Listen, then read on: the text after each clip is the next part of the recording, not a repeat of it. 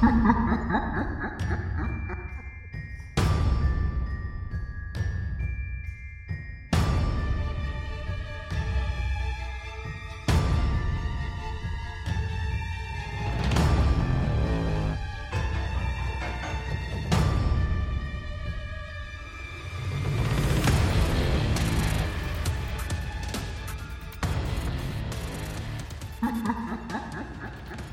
Well, hello, all you ghouls and guys out there, and welcome to the very first episode of That's Some Scary podcast. I am the unofficial Zak Bagans super ultimate fan, if that's even a thing. Anyway, like I said, unofficial. So let's start today by hearing a few stories that I did come across on the little thing we call the World Wide Web. Yes, that thing, the WWW.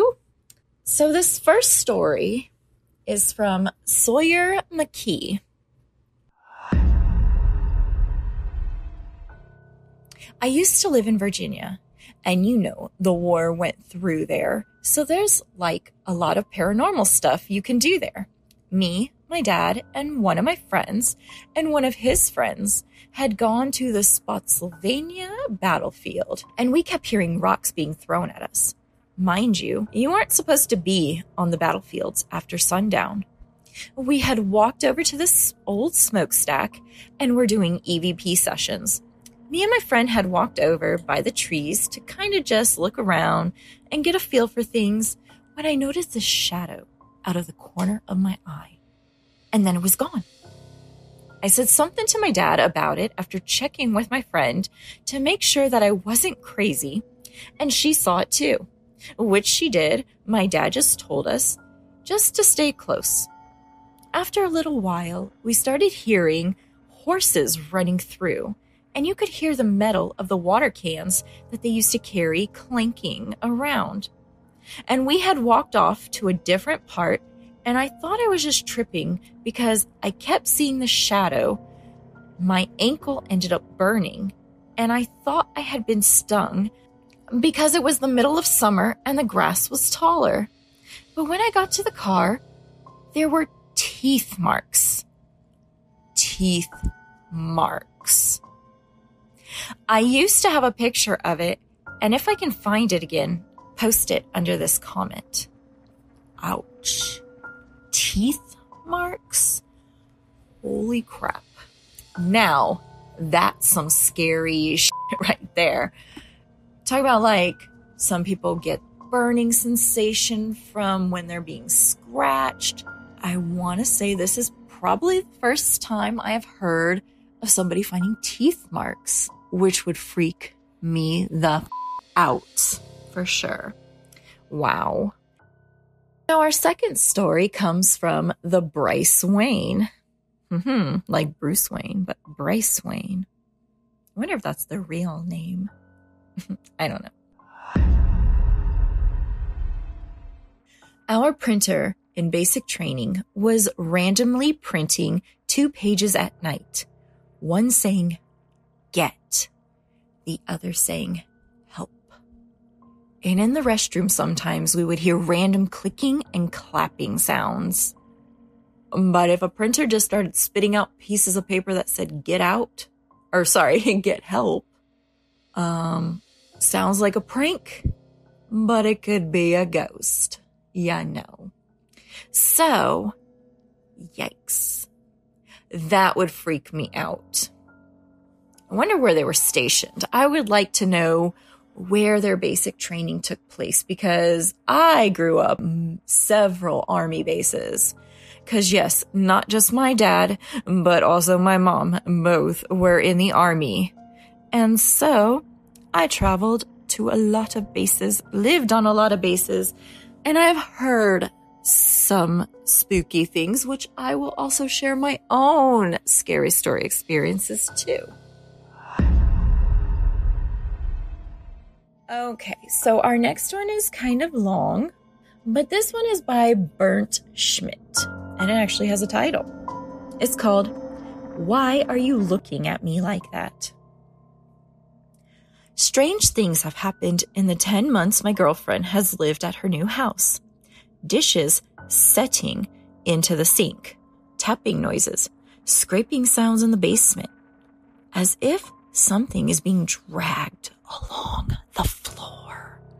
She nor I have ever sensed it to ever be a bad energy. Just weeks after moving in, things went seamlessly. No explanation would just fall out of the sky, figuratively speaking. Very often, we would hear the sounds of items falling to the floor. Upon investigation, I'd find bags or candles that had been standing in the center of the reflectory table on the floor, feet from the table where they'd been knocked from. Three weeks ago, a coat rack, roughly seven feet tall, had literally collapsed to its side right in front of us as we watched TV one night.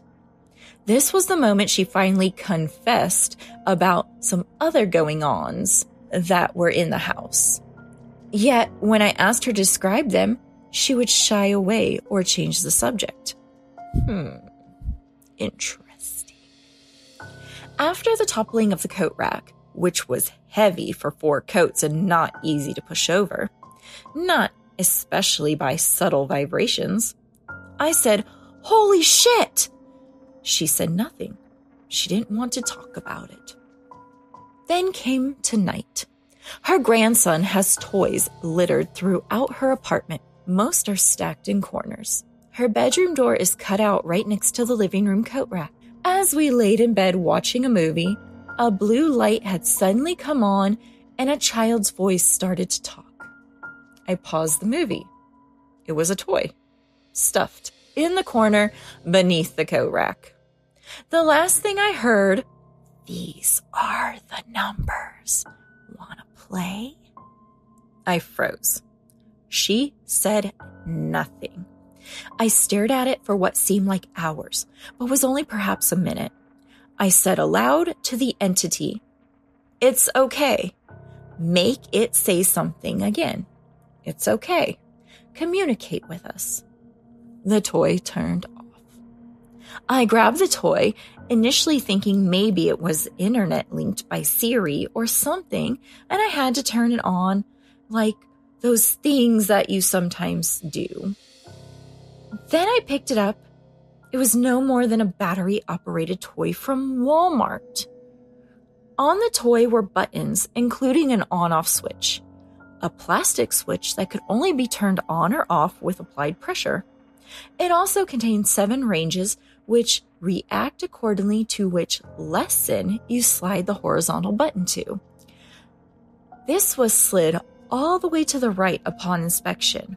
The numbers game would have meant that something physically slid the knob all the way to the left, second to the last button.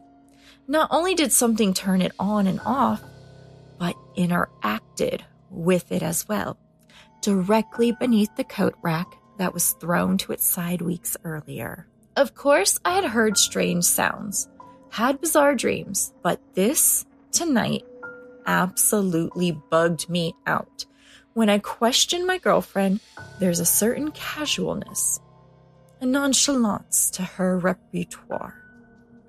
Tonight, when I asked her a barrage of questions, she finally, after 10 minutes of grilling and coyness, admitted something jarring it wants. Wants what? Never mind. No, tell me, seriously. Nothing. It's nothing. She said no more, and I felt as if she stayed quiet, even if I literally pulled her teeth with a pair of pliers. I was dumbstruck. Suddenly, her face changed. She began to smile. Her eyes grew dark. Wants what? I flickered on the light and asked her to look at me. The smile still gave me the creeps, and I felt almost as if I were approaching a strange dog, not knowing whether it would obey or rip my eyes out. Her eyes were extremely dilated. We sat up for a while. As we watched TV, I observed her continually shaking her head with that same jarring grin it was just smeared across her face. Only then could I sense it wasn't really her. It's currently 5:35 a.m. and as I'm typing this, I heard my door open. We sleep in separate rooms because of her snoring. I looked up and almost screamed. Her head was extended darkly into the room. I looked at her and yelped, What? You okay?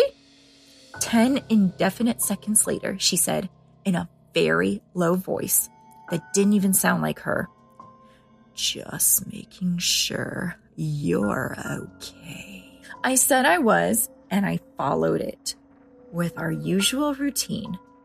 Night, love you. She didn't say anything. I said, Why are you looking at me like that? She left. Five minutes later, I'd assume she's gone until I heard the floor creaking beneath her feet as she walked to her room. She's been standing there for reasons I can't comprehend. Let me also mention that when she opened my door, I'd been silently reading with the light off what she was going to do if I were asleep and vulnerable. Guys, I don't know what the fuck is going on here, but for now, at least tonight, here is where I'm stuck. I'm sure as shit ain't sleeping tonight. I need a few Ambien. Holy crap. That sounds like that movie Smile. A little, doesn't it? The creepy grin on your face and something's taking over your body? Uh huh. I really want to know what happened after. What happened? What would you say? What would you like do when you saw them next? Like, hey, how's it going? Uh, how's the smile? Like, I don't know. But man, that's some scary shit right there. Like, I don't think I would be in the house at that moment. I would leave and say, I have to go get a pack of cigarettes from the gas station and never return. And our last story for today comes from 10 Minute Horror. This one is titled I worked at a video store in the 90s and had a tape returned that wasn't one of ours. Okay. Doesn't seem too scary. That's probably happened a million times. Obviously, it's here for a reason. So let's just see what their story is all about. I'd worked there for two years and loved it. There were all kinds of deals and discounts for employees, and we had a big popcorn machine like you see in the movie theaters free for anyone who wanted a bag. We had a large repeat customer base of regulars that always looked for recommendations which were which we were thrilled to give. Two of us would close at the end of the night and one typically being a guy. Yet somehow on that Sunday it ended up being two girls. And I was tired from a bad sleep the night before and not feeling great. So I was just trying to get to the end of my shift. My coworker, Michelle's boyfriend, came by about an hour before close and went through the aisles repeatedly, trying to kill time. Finally, I told her she could take off and I'd close up myself. It was a Sunday, so we'd be closing at 8 p.m., which was half an hour away. And the store had been quiet all day, so I wasn't expecting any big rushes. A few minutes after they left, I decided to start the cleanup early, which meant going around and collecting the garbage bags from all of the bins around the store. The store itself was huge, with dozens of five foot high rows of VHS tapes and large load bearing pillars decorated with prop characters. There were TVs playing new releases and all kinds of movie lore. As I walked out from behind the desk to start with the garbage bins closest to the back door, I heard that familiar ding sound come from the front door opening. Ding, ding, you know that ding. Ding. okay. We had a late customer. I went back behind the desk and put another VHS in the automatic tape rewinder. Those things were great. As the tape rewound, I tried to get a better look at who had come in, but they had turned down the first aisle. Horror. and the shelves and one of the large pillars was blocking my view. I waited for them to move out from behind the pillar, but they stayed there. And then the tape popped up from the rewinder and I let out an embarrassing gasp. I winced at myself and replaced the tape in its plastic sleeve. I set another tape to rewind and decided to start collecting the garbage near the front. When I got up to the horror aisle, the customer was gone. The store was quiet. I walked down the aisle and turned to the right where I could see down two more rows, but there was no one. I went down another row and walked out to the main aisle leading to the desk and came face to face with the customer. He was a man in his mid 20s, about six feet tall. He had long, jet black hair and was dressed in all black. He had a dirty leather jacket and wore chains with pentagrams and goat skulls. The Satanist look wasn't intimidating back then, as it kind of blended in with the punk crowd in our area. I couldn't tell which side this guy was on, but there was something behind his eyes that made me feel cold. He stared at me, long and hard. It was the most uncomfortable I'd ever been. Neither of us spoke, and for a moment I thought he was going to rush me. Then the tape rewinder popped up and killed the tension. I let out a nervous laugh, and he smiled at me like he'd known me my whole life. Then he said, Good night, and walked past me. I croaked out a, You too, as I heard the front door open and close with a familiar jingle. I turned and saw the man outside walking off toward a car at the far end of the parking lot. It was a quarter to eight, but I decided to shut the store down early.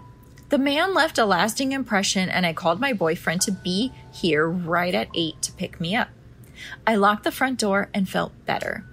I packed up all the garbage and put it away. Then I went back to the front desk to an empty till when I saw something on the counter. It was a VHS tape in a plastic container. The man must have returned it. Only it wasn't one of ours. It had the same kind of clear plastic holder we used, but didn't have a sleeve or jacket from our store. The tape inside had a sticker on it with the name written Melissa. My name. The tape wasn't rewound. It was as far to the right as it could get, like it had been watched to the very end. My hands were shaking, but I managed to put the tape in the rewinder. It was an automatic reaction. I wasn't even sure I wanted to watch the tape. As it rewound, I argued with myself over what to do. I thought about not watching it, but knew that it would eat away at me. I thought about waiting for my boyfriend and watching it with him, but he was a hothead, and if there was something bad in the tape, I could see him going postal. I decided to watch it by myself in the back office of the store. My finger hovered over the play button, but eventually pressed it. The tape started with static. Then an image took over. It was a grainy handheld camera held by someone in the driver's seat of a car that was in movement. The holder of the cam was trying to keep a steady hand while they drove. After a few seconds, the available hand turned the steering wheel, and I caught a glimpse of something out of the windshield that I recognized. It was the glowing sign above our store South Coast Video in neon. I watched the car pull into the back end of the parking lot, right where the man had been going earlier. The camera pointed at the front entrance of the video store and waited. A familiar car entered the parking lot. My boyfriend's. It pulled up in front of the store, and I watched myself kiss the boyfriend and go in. The video cut to footage from a new day and another work drop off, this time by my parents. It showed another and another, and over a dozen cuts of me getting out of cars and going into the store. Then the video showed me coming out, going into whichever car was picking me up that night and driving off. In the video, I recognized the pants I was wearing from the previous day and realized I was watching footage from last night. I watched myself get into my parents' car and we drove off. And this time, the camera followed. What the fuck? The driver was trailing us and it stuck with us all the way home, watching my parents' car pull into our driveway. The camera focused on our house number, 42, then cut to black. For a moment, I thought that was it. But the tape had more. A new image flickered on. It said it was just after 3 a.m. It was from inside the car again, and it was pointed right at my house. The driver's side door opened and the camera got out. It moved across the street and toward the side of my home. The camera pointed in through windows along the side as it moved toward the backyard. I saw the living and dining room. Both were dark and empty. At the back door, there was fumbling and jangling before a small metal tool was brought out and jammed into the lock. It was twisted and popped the door open again.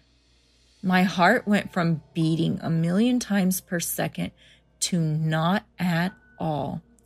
This man was inside my house. The camera switched to grainy night vision and moved through the empty kitchen. It entered the living room and looked at photos hanging on the wall and books stacked on shelves. It took the whole room in. And then it turned to the staircase, the one leading right up to the bedrooms. The camera moved up the stairs quietly and reached the second floor. I pressed stop on the VCR. I wasn't sure I wanted to continue. I reconsidered getting my boyfriend and asking him to watch it and tell me what happened. But I had to know, so I pressed play. The tape began with the camera looking left, then right down the hallway.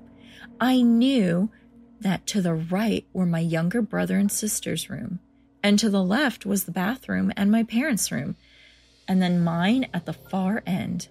The camera stared left, focused on the door at the end of the hallway. My door. The camera moved past the bathroom and my parents' room without slowing. It came to a stop at my door. A hand reached out and turned the knob. It opened a crack and the hand slid it open further, bringing the camera in. My bedroom door closed with the man now inside. The camera found my bed, and there I was, sound asleep. My thumb hovered over the stop button on the VCR, ready to end whatever I was about to see before it traumatized me for life. The camera was placed on my desk facing the bed. The man from the store came into view. He carried a rag in his hand. I watched him creep up onto the bed easing himself across until he was over top of me. And then he pressed the rag down on my face. What? Holy shit. My body trembled and shook, then went still. I pressed stop and I threw up in the garbage bin beside the TV. Watching the attack, I'd gotten a horrible, familiar feeling like a forgotten memory reopening after being lost. I took a few minutes to collect myself before deciding once again that whatever happened to me on that tape, I needed to know for myself. I pressed play again, and there was the image of my unconscious body in my bed, being straddled by a black clothed goth psychopath. The man pulled the rag away from my face. He pulled my shirt up over my head then reached around the back of his pants. He pulled out a knife with a ceremonial handle and dragged it down the palm of his hand and cut. He winced at the pain, but then his knife and dabbed his front fingers with blood from his palm. The man used the blood to draw all over my stomach and chest. He made strange markings on my skin, taking his time while he did. Then the man finished and lit a candle. He held it with his right hand and put his bloody left hand on my stomach. What? I could hear him on the tape speaking quietly. but couldn't make out what the man was saying. It sounded like hushed chanting and prayer. As he went on, my back began to arch upwards and lift off the bed. My mouth opened and I held one long continuous gasp for what felt like minutes. Then the man stopped, and so did my gasp. I fell limply back to the bed and the candle blew out. After a moment, the man got up, cleaned the blood from my stomach using the towel he'd brought. He grabbed the camera from my desk and crept out of my room. Everything went hazy after that. I'd sweat through all my clothes and my whole body was trembling, but I still watched the camera sneak back out through my house and to his car. The video pulled something back into my memory a strange, frightening disturbance in the night, only brief flashes in length and dismissed as a bad dream. But I had a horrible migraine when I woke up. It all made sense. I showed the video to my boyfriend and he freaked out. We called the police and gave them every bit of evidence there was, but the man was never found. That was years ago. And the only reason I'm thinking about it now is because I'm pregnant and there are strange markings appearing on my growing belly that look a, lot like the ones the man had drawn in his own blood. Wait, wait, wait. So, you're telling me some crazy ass creep came into your blockbuster and then totally followed you home somehow conducted a spiritual demonic ritual which got you pregnant with the demon baby. Wow, that's a lot to take in. Creepy as crazy ass shit. What do you guys think about this? Things in the paranormal aren't always what they seem. Who knows? But really, what the fuck? All right, guys. Well, this wraps up the very first episode of That's Some Scary Sh-. I'm your host, Becca. Thanks for joining me, and I'll see you next time. Bye, loves.